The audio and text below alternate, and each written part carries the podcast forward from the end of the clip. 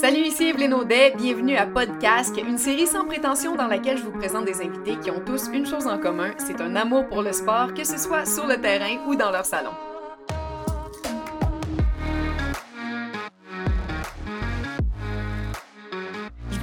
Aujourd'hui d'entrer dans l'univers sportif de Jean-Michel Dufault, un gars qui porte plusieurs chapeaux, hein? animateur et chroniqueur, auteur, comédien, globe-trotteur, photographe, puis probablement que j'en oublie, il saura me le dire, mais euh, je sais aussi qu'il a une très grande passion pour le sport, surtout le hockey. Alors parlons-en avec le principal intéressé. Salut Jean-Michel. Salut Evelyne, ça va?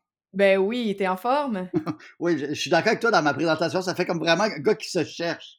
Ben, c'est ça. faire vraiment. Et, ce qui est triste, c'est que dans, dans, cinq, dans quatre mois, je pense, j'ai 55 ans. Fait que c'est fou, hein? Ouais, mais je vois pas ça comme un gars qui se cherche. En fait, je suis un peu comme toi, tu sais. Euh, mais non, je vois ça comme une belle polyvalence. ah, c'est gentil. Mais je pense que je dis souvent aussi que dans un marché petit comme le Québec, des fois, d'être polyvalent, ben, ça aide parce que la, la, la famille est petite. Hein, c'est un petit milieu. on est une petite province francophone en Amérique du Nord. Donc, des fois, c'est vrai que ça sauve euh, d'être, euh, d'avoir plusieurs cordes à son arc ou au moins d'avoir plusieurs intérêts. Je pense que c'est euh, dans un milieu comme le nôtre où on est pigiste, ouais, je pense que des fois, ça aide beaucoup. Mais, tu sais, c'est un couteau à deux tranchants. Hein. Moi, je trouve que des fois, quand t'es polyvalent, t'es un peu bon dans tout, mais il y a tout le temps quelqu'un qui passe avant toi pour tel ou tel job ou telle ou telle chose à couvrir, on pense toujours à, on pense jamais à toi en premier dans rien puisque tu es un peu bon dans tout. Moi, en tout cas, je suis un peu victime de ça. je suis un peu d'accord avec toi. Des fois, je fais des blagues. Je suis un peu le Philippe Dano. Je suis pas, suis pas une superstar. Je suis assez malléable, mais je suis pas le premier. Souvent, il y a des gens qui sont bien meilleurs dans un truc précis et tu as raison. Par contre, euh, le fait qu'on est, je pense, débrouillard et polyvalent, ben on n'est pas juste victime d'être chez soi et attendre le téléphone. On crée nos trucs comme tu le fais. Et, ça, je pense que c'est le bon côté. Puis moi, je suis quand même quelqu'un d'assez de personnalité assez anxieuse, mais quand même, j'ai réussi à vivre avec l'insécurité de notre milieu, puis, puis des années bonnes, des années moins bonnes, mais au moins de toujours un peu retomber sur mes pattes, ou au moins me débrouiller. Fait que, fait que voilà le bon, le bon côté de tout ça. Mais ça, c'était pré-COVID. Et là euh, est arrivé la COVID. Et toi, disons que ton domaine de prédilection, c'est le voyage. Fait que là, comment t'as géré ça cette année? Ça a été une année euh, dure, là. C'est pas, euh, ben, beaucoup pour tout le monde. Donc, tu sais, je ne vais pas m'apitoyer sur mon sort, mais moi, j'ai été frappé de plein fouet, comme on dit, parce que, tu sais, c'est drôle, je faisais des blagues, mais je disais des, moi, mes deux domaines où ça allait bien jusqu'au mois de mars, c'était j'étais dans le sport puis dans le voyage. Alors, mes deux domaines, j'avais, je collaborais à l'émission de JC à TVA trois, quatre fois par semaine. Plus, j'avais, euh, j'avais du voyage, je collaborais avec Groupe Voyage Québec pour du contenu. Je revenais d'une année où j'étais parti un an à l'étranger. Euh, fait que ça allait bien. J'avais un retour vraiment le fun.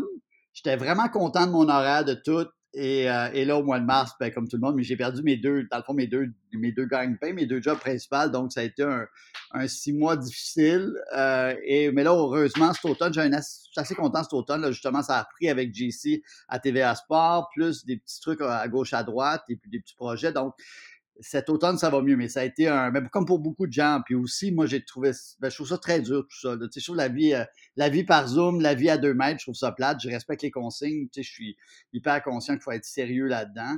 Mais c'est plate. Tu sais, je trouve que la vie est plate. Euh, la vie est plate de même. Tu sais, combien de temps ça va durer? C'est pas. Puis c'est anxiogène un peu. C'est pas. C'est pas le fun. C'est pas le fun pour personne. Fait que, fait que voilà. Fait que j'espère que ça.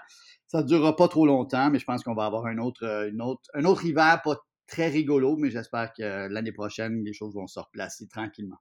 J'ai, euh, ben là, on, parlait de voyage un peu. Je, te ramène loin, là, dans ton enfance. on va commencer la psychothérapie. Euh, alors, tu disais, tu vas avoir 55 ans dans quelques mois. Toi, tu es le fils du documentariste Georges Dufault, hein? Oui, exactement. Un, un, un père très intellectuel qui me méprisait quand je faisais la fureur, qui comprenait pas. Euh, puis à un moment donné, j'étais allé au Centre Bell avec lui. Puis, tu sais, il n'a jamais vraiment compris. Tu sais, à l'ONF, c'était vraiment monsieur. Zéro sportif, ton père. Ouais, euh, zéro sportif. Ben, on a, par contre, on, jouait un peu au tennis. Le seul sport que j'ai fait avec mon père, c'est le tennis. Euh, puis, tu sais, pas beaucoup, mais quand même, à l'adolescence, puis on, joue au tennis ensemble. Mais c'était pas un sportif, c'était pas un fan de sport. Je me rappelle, j'essaie d'expliquer le baseball. J'essaie d'expliquer le baseball à un Français qui connaît rien ça a l'air facile, mais c'est pas facile. la balle, le lancer, la prise, la zone de prise, les balles. Fait que là, ça, c'était compliqué. Et même le hockey, je me rappelle, une fois, j'étais allé au centre avec lui. Je l'avais amené au Centre à la fin des années 90. Puis il y avait des gars de l'Outaouais qui m'avaient offert une bière parce qu'ils m'avaient reconnu de la TV. Mon père, il comprenait pas. Là, je disais, ouais, mais ils m'ont comme reconnu de la télé, puis ils étaient sympathiques, le monde de l'Outaouais, c'est du monde. Puis ils comprenaient pas que des gars m'avaient offert une bière. Ça, ils comprenaient pas. Fait que, il était un petit peu, un petit peu intellectuel, un peu déconnecté, mais, euh, mais voilà, c'est pas, c'est pas très grave. Mais donc, d'où, d'où t'es venu ta passion pour le sport? Parce que ça fait, ça fait, t'as joué au hockey et tout ça, on va en parler un peu tantôt, mais euh, ça, ça part d'où? Ça part de, de gars sur, ma rue. Euh, je me rappelle un gars qui s'appelle Paul Lalonde, qui est un peu plus vieux que moi, euh, qui m'a un peu initié au hockey. Euh, puis un de mes voisins, mes meilleurs amis depuis 1970, là, tu sais que ça, ça, fait vraiment longtemps, là, Christian, on joue au hockey ensemble devant chez moi. Et puis je suis vraiment tombé en amour avec le hockey. Puis ma mère m'a quand même, j'ai des images, des photos genre à 3 ans pas 4 ans, où on va patiner au Parc Saint-Viateur. Puis elle m'a mis des patins, puis ça a été un coup de foudre. Tu sais, moi, le... puis j'ai encore autant de plaisir. Le hockey, pour moi, ça a été comme euh, une découverte. J'ai tellement eu de plaisir quand j'étais petit. J'ai encore autant de plaisir à jouer au hockey. Et puis, ouais, j'aime le sport, j'aime le sport d'équipe, puis j'aime le jeu aussi. Tu sais, comme j'ai du grand respect pour des gens comme toi qui s'entraînent. Moi, j'ai, si j'ai pas de jeu dans, le, dans l'effort physique, j'ai beaucoup, beaucoup de misère. J'ai pas la discipline, puis j'ai pas de plaisir, même à courir. Mais jouer, surtout au hockey, je redeviens l'enfant. Sais, aussi, je dis des fois que c'est un peu thérapeutique. Je suis dans le sport, ça te, force à être dans le moment présent. Tu sais, le hockey, c'est le here and now, c'est le maintenant. Euh, tu peux pas penser à hier ou à demain. Quand tu es sur la glace, tu vraiment. Donc, c'est un peu thérapeutique. Donc, j'aime vraiment ça. Puis j'aime aussi la, ce que j'appelle la justice du sport. Puis même à un moment donné, Denis Arcan, le, grand cinéaste, en avait parlé. Sais, son amour du tennis aussi. C'est qu'il y a une précision. On est dans un milieu très. Euh, subjectif, si on veut, ou arbitraire, mais le sport, il y a une sorte de, finalité, tu sais, euh, que j'aime beaucoup aussi. Tu sais, la, meilleure équipe souvent gagne, euh, le terrain ne ment pas. Euh, l'auteur Nick Hornby, qui est un auteur britannique que j'aime beaucoup, là, qui a écrit About a Boy, High Fidelity, il a écrit un, truc sur le soccer, puis il disait la phrase The pitch doesn't lie, qui veut dire le terrain ne ment pas. Alors, j'aime cette, j'aime le sport pour ça. Et puis le sport, c'est un drame sans script aussi. C'est du drame, c'est du drame humain, c'est des gens. C'est la, la, victoire, la défaite, c'est l'effort, c'est tout ça. Donc, il y a plein de choses que j'aime du sport et, ça va toujours un peu énerver aussi même les gens qui, méprisent ou les intellectuels qui méprisent le sport parce que pour moi, le sport, c'est top, mais c'est surtout beaucoup de beaucoup de plaisir que, qui me ramène justement, comme tu disais, à l'enfance, de, de, mes ligues de, de hockey euh, amateur, de mon équipe, les amitiés, euh, jouer sa route, tout ça, c'est pour moi, c'est des super, super beaux souvenirs et, c'est le plaisir de jouer la collégialité euh, qui reste encore parce que je joue encore dans des ligues de garage, puis j'ai toujours le même plaisir à jouer. C'est drôle parce que, tu sais, t'es un petit peu plus âgé qu'eux, mais quand même, t'es es très bon chum avec euh, Jean-Thomas Jobin, Sébastien Benoît. Tu encore un peu, êtes-vous encore le même trio un peu? Ouais, euh, on joue beaucoup ensemble. Moi, je trouve qu'on se complète assez bien. C'est sûr que moi, j'ai vieilli, euh, donc je suis moins rapide que j'étais, je dois quand même avouer, là, tu sais, comme, euh, mais, tu sais, Jean-Thomas, tu sais, c'est un très bon athlète, vraiment doué au tennis, très, très bon joueur, très bon joueur de hockey aussi. Il a un très beau coup de patin aussi, il est très doué. Fait qu'on est un peu, on est moins fort que Jean-Thomas savait moi, mais je trouve qu'on se complète bien les, trois. Puis tu vois, même cet automne, avant que euh, la pandémie oblige l'arrêt du hockey euh, dans les arénas publics, euh, on joue encore ensemble. Moi, j'ai beaucoup de plaisir. Je joue à droite, même si je suis gaucher. J'ai toujours joué comme ça, un peu à la soviétique. Seb joue à gauche, puis Jean-Thomas est notre centre. Puis je trouve qu'en général, on fait quand même une assez bonne job. Mais c'est sûr que aussi, ça c'est fou comment le sport te rappelle l'âge que tu as, parce que dans la vie, tu ne sens pas vraiment quand tu arrives sur une glace. Puis là, tu vois des jeunes de 20, 30, 40 ans, tu fais OK, ouais, je suis quand même presque la mi-cinquantaine. c'est la petite humilité qui vient avec. Et les années qui passent, le sport te renvoie ça là, en pleine face, là, comme, comme un coup de pelle. Mais je te, je te parlais d'eux, tu vois, puis je ne savais même pas là, que tu jouais encore au hockey avec eux et même sur le même trio. Là. Moi, je me référais là, à, il y a quelques années quand tu tenais avec eux, mais ce que je retiens, c'est que tu as exactement la même vision. Euh, je pense que Seb, lui, il, est capable quand même d'aller au gym. Lui, il aime ça un peu s'entraîner, mais Jean-Thomas a exactement la même opinion que toi. Il, faut qu'il joue. C'est un gars ludique. Là. Il n'est pas capable d'aller courir ou d'aller au gym, ça ne l'intéresse pas. Mais gagner, mettre la balle dans un filet, ça, ça l'excite. Puis toi, tu es comme ça un peu.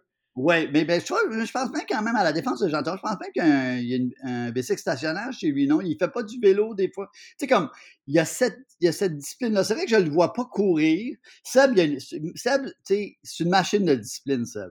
pour vrai, là, j'ai vraiment un grand respect pour, pour sa discipline. Puis, tu sais, il y a des journées très chargées, mais il trouve toujours le temps de s'entraîner. Il court. Euh, il est un peu hyperactif de tempérament, là. C'est un, petit narcissique. absolument, absolument. Ça, c'est sûr. Peut te dire, juste calme-toi, prends un livre, va dans le parc, relax, il y aura de la misère. Mais le bon côté de ça, c'est qu'il va dire, justement, il y a une discipline par rapport à... Mais moi, le nombre de fois que j'ai essayé le cliché de, de m'entraîner dans un gym, je l'ai fait quelques fois justement, un moment donné, avec mon ami Benoît Robert, on arrivait, là, on allait au Pro Gym, on un moment donné, on, on, à deux, on arrivait, mais Dieu que j'ai pas de plaisir, j'ai pas de fun, j'ai pas de. Puis je manque de cette discipline de vraiment dire à toi. Puis je devrais parce que, tu sais, j'ai ça les années. Euh, moi, je suis assez gourmand dans la vie, puis j'ai des mauvaises habitudes parce que quand j'étais jeune, j'étais tellement mince tellement, tellement mince dans ma vingtaine. Là. Je mangeais n'importe quoi, puis je grossissais pas. J'étais juste de la peau puis des nerfs. Là. Fait que là, à un moment donné, les années passent, tu, peux pas. Ton corps, il change, puis c'est pas pareil. Fait que là, il faudrait que je me, je me rebotte le cul. Et je trouve ça très, très, très, très dur. Même, courir. Même courir, ça me prend tout. Tu vois, au chalet, des fois, je cours. Je mets mes écouteurs, je cours, mettons, une trentaine de minutes. Mais je te dis, c'est dur, dur, dur. Alors que d'aller jouer un match de hockey avec les amis ou jouer au tennis, euh, même si je suis pas super bon pour le tennis, je veux m'améliorer, mais c'est un sport que j'aime beaucoup. J'ai du plaisir parce qu'il y a l'aspect jeu, comme tu disais. Puis quand tu étais jeune, euh, donc tu me disais que ta mère t'a mis des patins à 3-4 ans. Ça, ça veut dire que tu as joué, as joué dans des ligues là, civiles pendant toute ton enfance, ton adolescence? Jusqu'à midget, euh, je jouais, ben, c'était pas un, un hotbed de, de hockeyeur, là, comme on dit. Je, jouais à Outremont. Euh, mais j'ai joué, ah oui, Moustique, puis oui, Bantam, jusqu'à midget. Et même Bantam, on était dans le lac Saint-Louis, double lettre, et puis on avait notre gardien, c'était Tom Draper, qui était arrivé à Outremont, qui avait grandi à l'île des Sœurs, Verdun, puis lui, il a joué dans nationale. Il, a été, il est devenu pro. Il a, étudié à l'Université du Vermont, mais il a joué pour euh, Buffalo, il a joué pour Winnipeg, euh, il a joué pour Boston.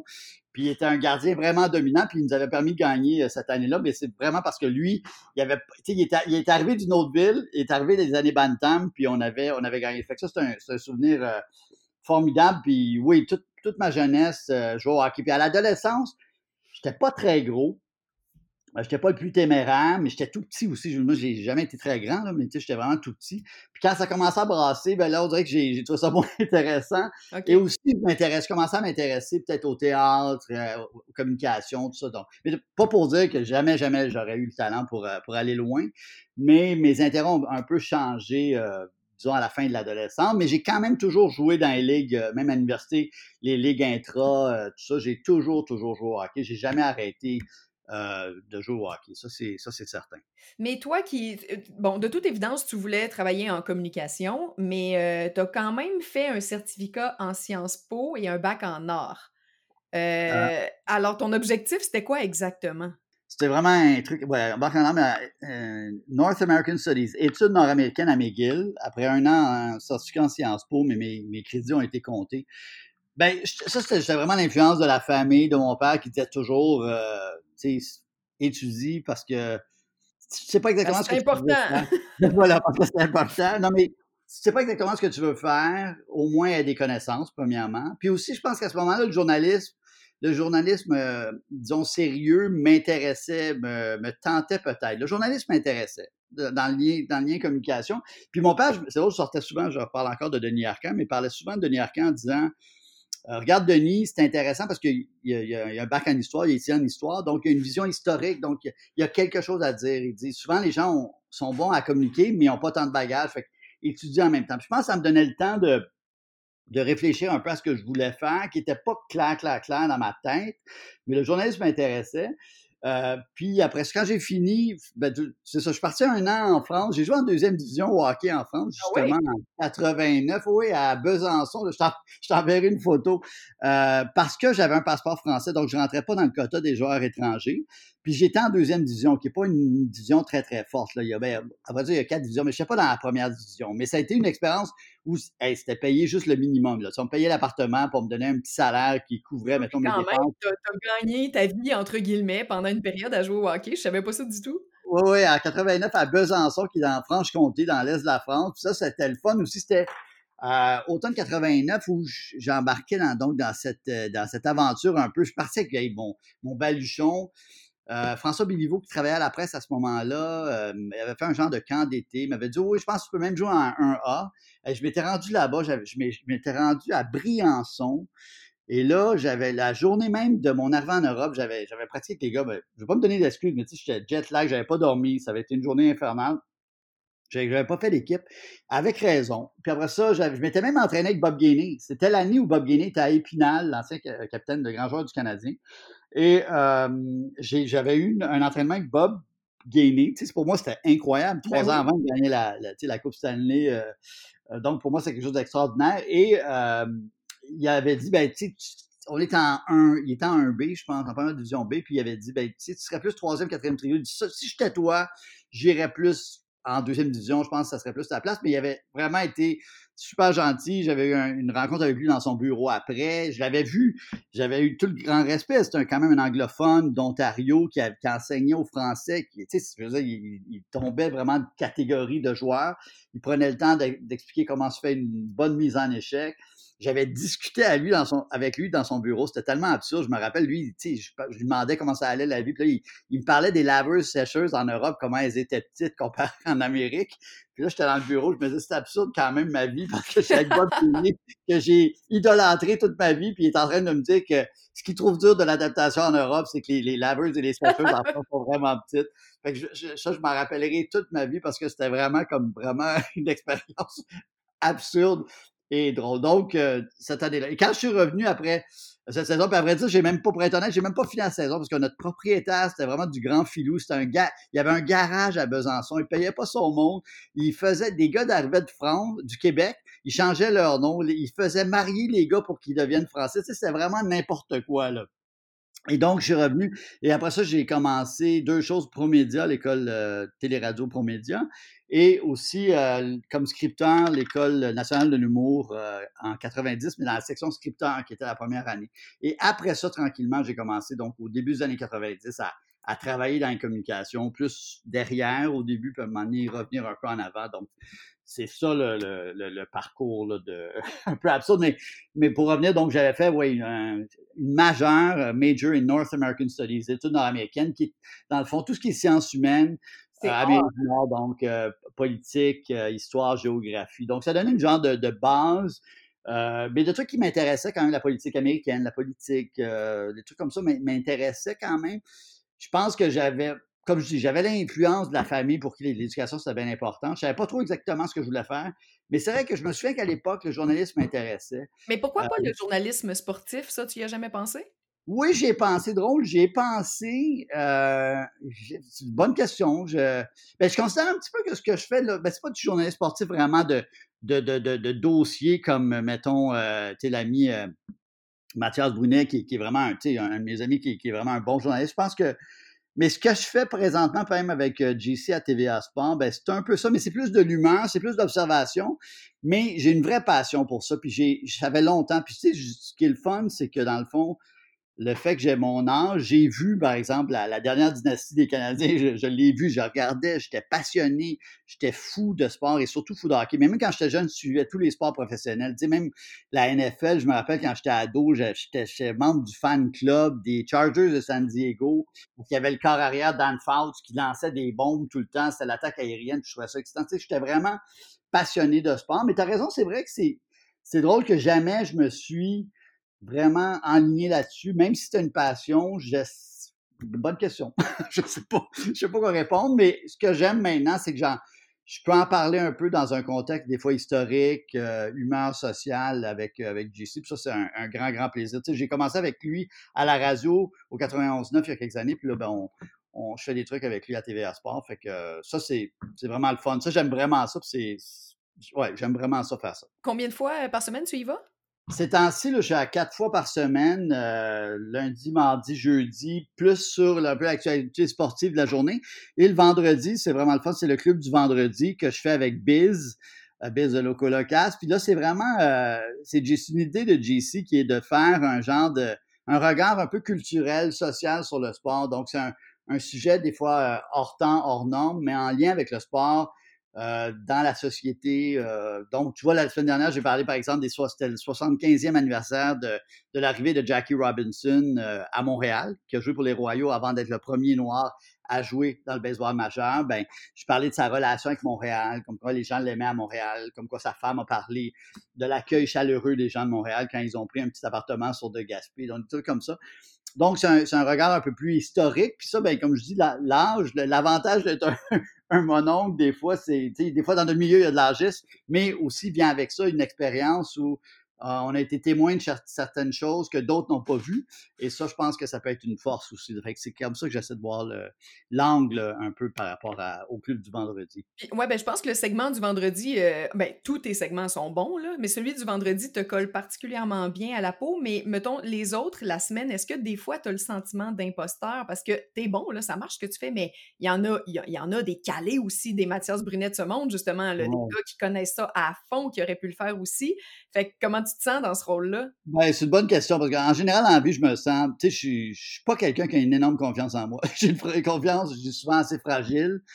Euh, ce syndrome d'imposteur, je l'ai souvent, donc j'ai pas un, une bravado que d'autres. Il y a des gens qui ont hyper confiance en eux. Moi, je l'ai pas, ça. Par contre, euh, puis tu sais, c'est dur un peu dans, dans notre dans le, ce qu'on appelle le Colisée, là, où on discute. Parce que c'est sûr que les, les anciens sportifs vont te regarder et dire T'as pas joué à la game, tu sais pas de quoi tu parles. Les journalistes sportifs vont te regarder ah, c'est qui l'artiste qui a eu des opinions? Fait que t'as des angles différents de gens qui attendent. Mais tu sais, je pense qu'il faut. À ce niveau-là, faut pas trop s'en faire. Faut faire ses devoirs. Tu sais, faut, faut, faut vraiment faire ses devoirs. Mais je l'ai fait parce que j'ai, au moins, je suis dans le plaisir parce que, tu sais, je les regarde les matchs. Je, je suis l'actualité sportive. Euh, je vais regarder ce qui s'est passé. Euh, je pense qu'il faut que des fois j'élargisse un peu ma palette. Le, truc, c'est que même, tu sais, dans la vie, quand j'étais jeune, je suivais tout. Tu sais, je suivais surtout le football, euh, baseball, hockey, puis même un peu le basket. Mais après ça, la vie fait qu'il y a, tu sais, on a 24 heures dans une journée, fait que, puis j'ai d'autres intérêts. Fait que je suis vraiment resté fou un peu de hockey. Des fois, les autres sports, je les ai un petit peu laissés. Fait que là, ça, ça force à, à, à refaire ses devoirs par rapport à certains trucs. Mais, euh, tu sais, au moins, non, j'assume, puis on, je pense qu'il ne faut pas se prendre au sérieux. C'est de la discussion, on mmh parle de sport, faut pas, faut pas en faire un drame. Mais puis comme je dis souvent, cette, cette même pour les, c'est ce qu'appellent les joueurs analystes ou les, les anciens joueurs, il y en a qui ont une analyse très bonne du sport, il y en a qui non, ils sont pas de, de le décrire. Puis même dans les, dans le sport, des, grands joueurs n'ont pas fait des grands entraîneurs. Maurice Richard, c'était une catastrophe. Wayne Gretzky comme entraîneur, c'était une catastrophe. Dans les médias, certains anciens qui n'étaient pas des bons joueurs ont fait des bons analystes ou commentateurs. D'autres qui étaient bons n'ont pas fait. Tu sais, je veux dire, ça, ça veut rien dire. Et, et dans le sport, il y a des gens qui n'ont jamais joué la game, si on veut, mais qui, sont de très bons analystes. Donc, ça ne veut pas dire que parce que tu as joué, tu es, euh, es nécessairement un bon analyste ou un bon communicateur. Mais euh, ça reste de l'opinion. Puis moi, je suis toujours euh, prêt à être challengé si c'est dans le respect. c'est pas toujours le cas sur Twitter. Mais si quelqu'un me challenge dans, le respect, comme récemment, tu je parlais des statistiques plus et moins au hockey, puis un gars qui a écrit, mais c'était cool parce qu'il était respectueux. Lui, il disait que c'était n'importe quoi les plus et moins, il fallait, apprendre, fallait vraiment plus en laisser qu'en prendre. Mais j'aimais ça parce que le gars, il était respectueux. Fait que dans ce temps-là, challenge-moi quand tu veux. Puis des fois, moi, moi-même, deux semaines après, je suis pas vraiment d'accord avec mon opinion. Je me dis, ouais, là-dessus, je me suis un peu trompé. Mais si les choses sont faites avec respect, dans la communication et dans la discussion, moi, je serais toujours prêt pour, pour discuter. Ayons là au moins la discussion. Ce qui est plate, c'est les gens, là, tu sais, ben, tu sais le fiel, puis les gens qui sont ah, ben, hyper euh, haineux. Et, et, surtout dans le sport, je trouve qu'il y a beaucoup de, il y a beaucoup de gens euh, fâchés.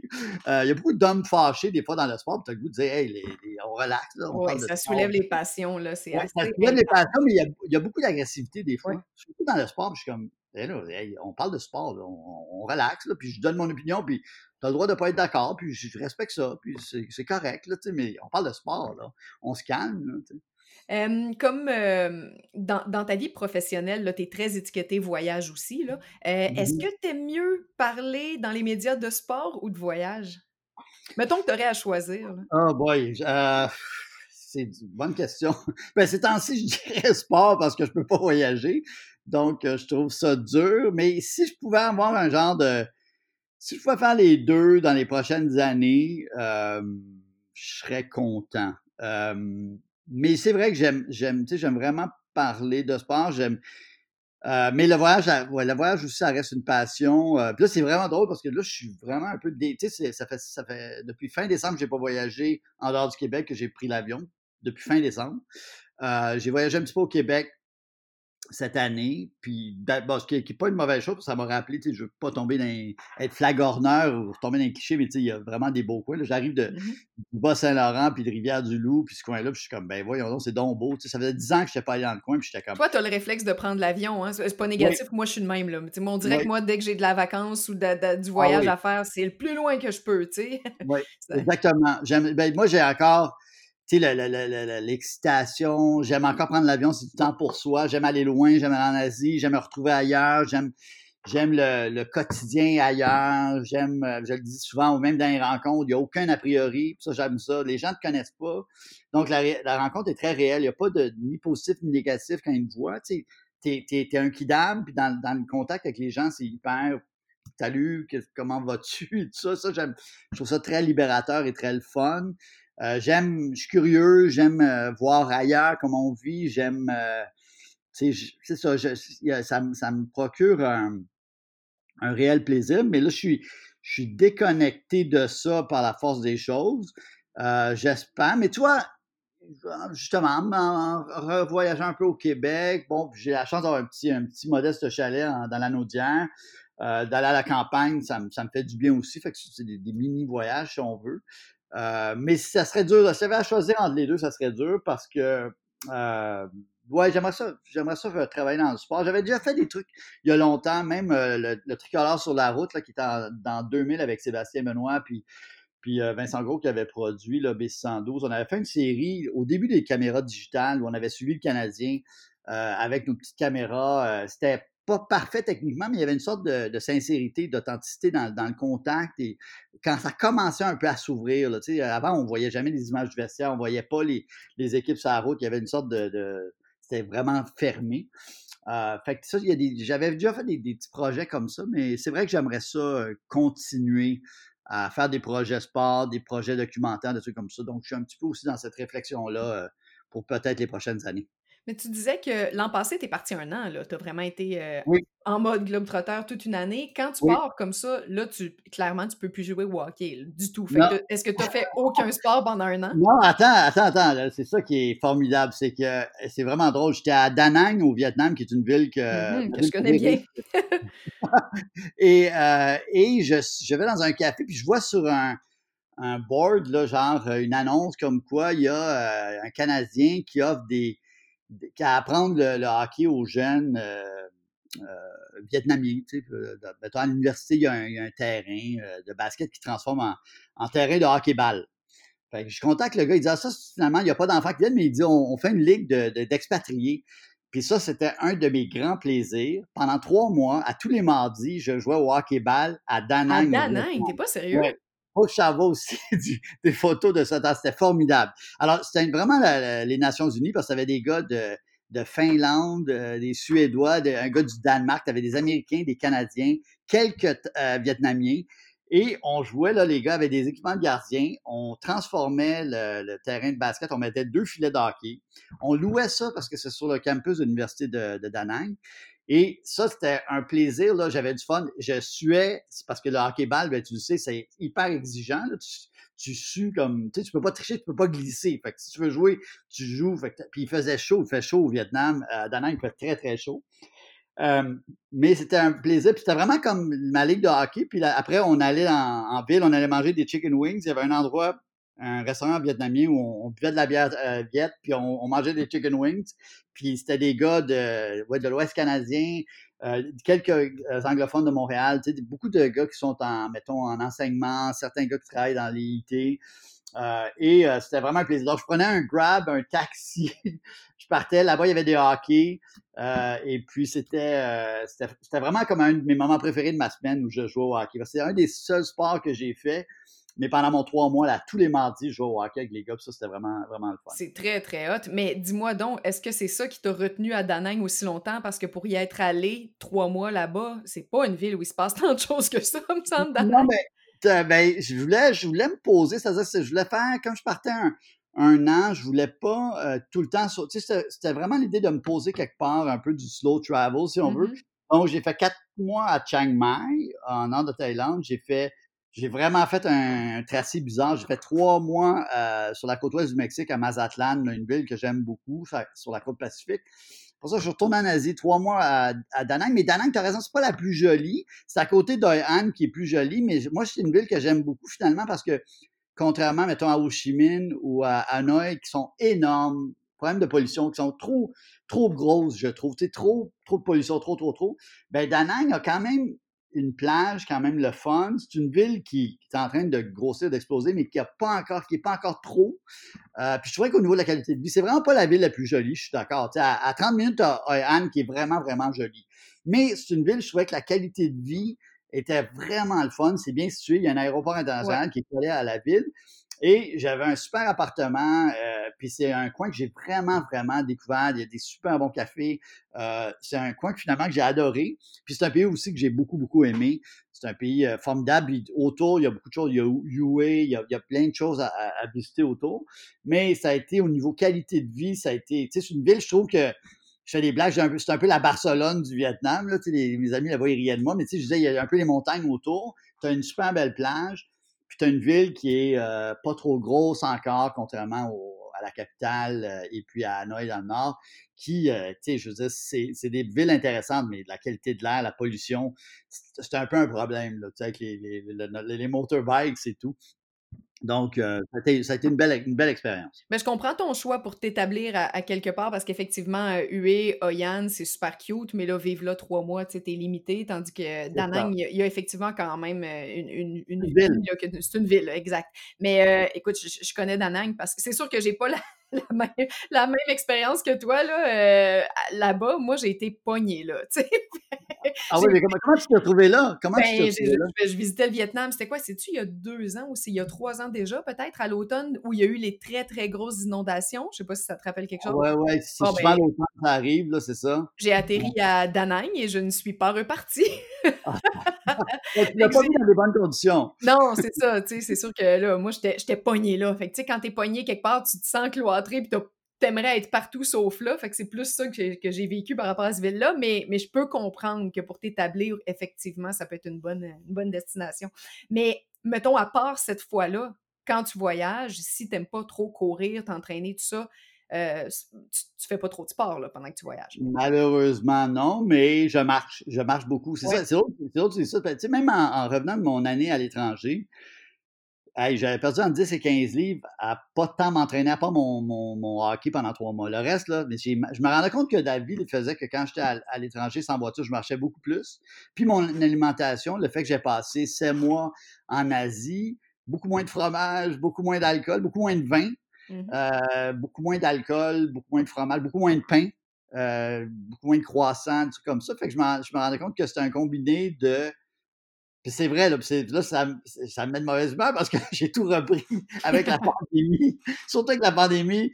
Euh, alors, puis là, c'est pour ça que des fois, je me disais, il faut vraiment que je me remette à, faire des exercices de base, euh, au moins un petit peu. Mais, euh, mais donc, c'est vrai, j'ai pas de, pas de sport autre, mais marcher beaucoup. Marcher beaucoup. Je me rends compte que quand je suis dans une autre ville, ben, je marche bien plus.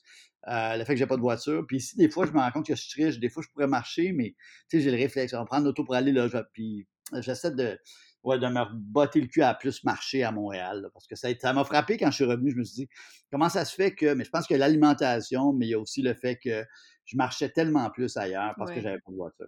Puis quand tu visites aussi, tu sais, quand tu es quelque part, puis tu te dis, ben, cet après-midi, je vais découvrir ce quartier-là, je vais aller là, ben, tu sais, on marche, on se rend pas compte qu'on découvre, mais on marche en même temps. Alors qu'à Montréal, trop souvent, ben, je vais pas marcher, tu sais. Puis euh, cet été, ils ont barré euh, Montréal. Puis bon, des fois, je hâte contre l'administration plane, mais ça a été bon pour une chose, c'est que ça me forçait plus à marcher. Je me rendais compte qu'au moins, quand je faisais mes courses, pas loin de chez moi, ben, je marchais plus parce que je me disais, ben, si je vais avec mon auto, je ne trouverais pas stationnement, je ne peux pas me rendre.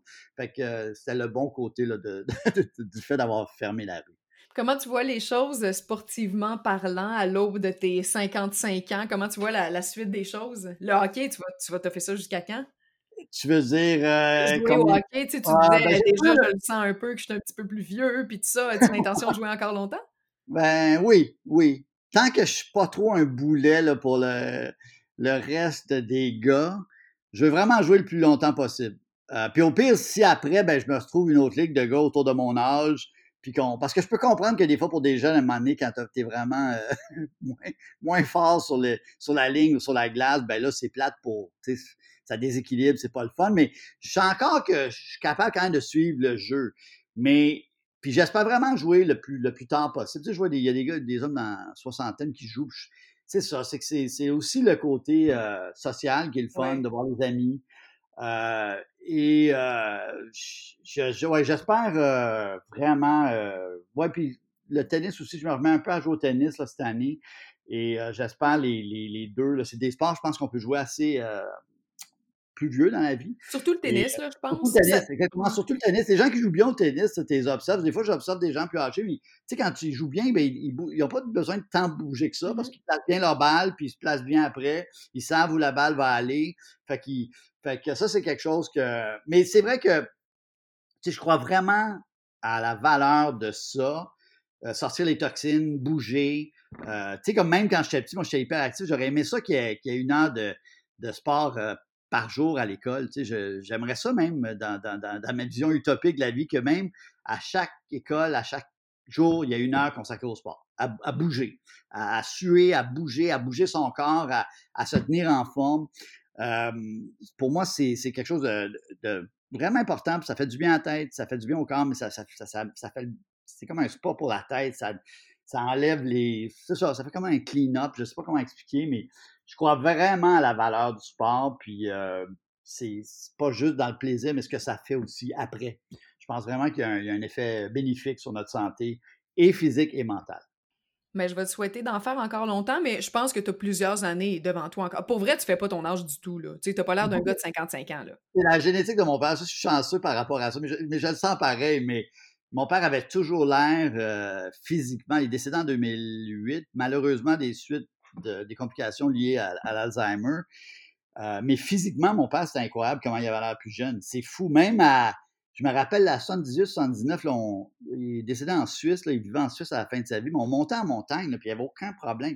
Physiquement, là, c'était vraiment euh, une génétique, une bonne génétique qu'il avait. En tout cas, je pense qu'il m'a, qu'il donné. Euh, physiquement, là, il était vraiment, vraiment fort. Il marchait, là, on, escaladait des montagnes, il n'y avait aucun problème. Euh, et aussi, il avait l'air euh, toujours plus jeune qu'il était là, toute, sa vie. ça, je pense que je tiens ça de, lui, donc euh, je n'ai aucun mérite.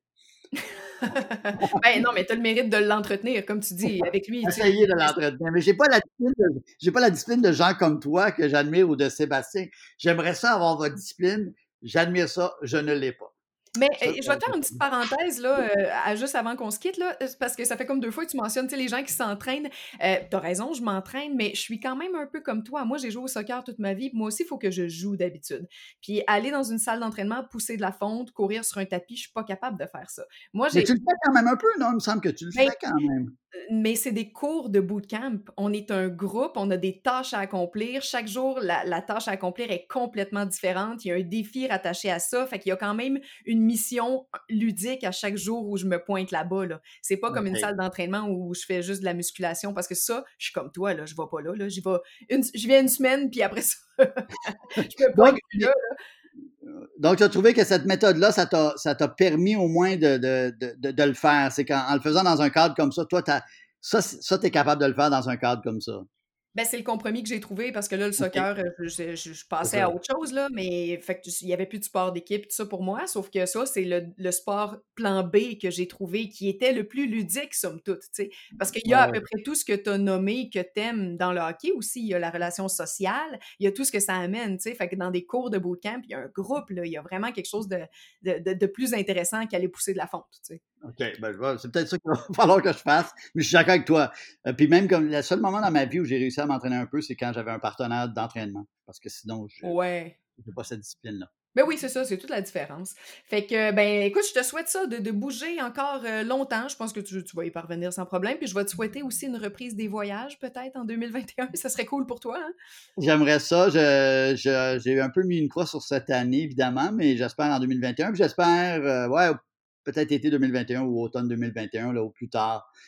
Euh, ouais, pour, je nous souhaite à tous là, que la, situation se, replace euh, tranquillement parce que c'est n'est pas une, année facile pour bien des gens. T'es super fin de m'avoir parlé. C'est euh, toujours un plaisir, mon cher. Ben, ça a été très cool, très sympathique. Merci beaucoup, Evelyne, pour l'invitation. Grand plaisir. À très bientôt, Jean-Michel. Bye. Salut, bye.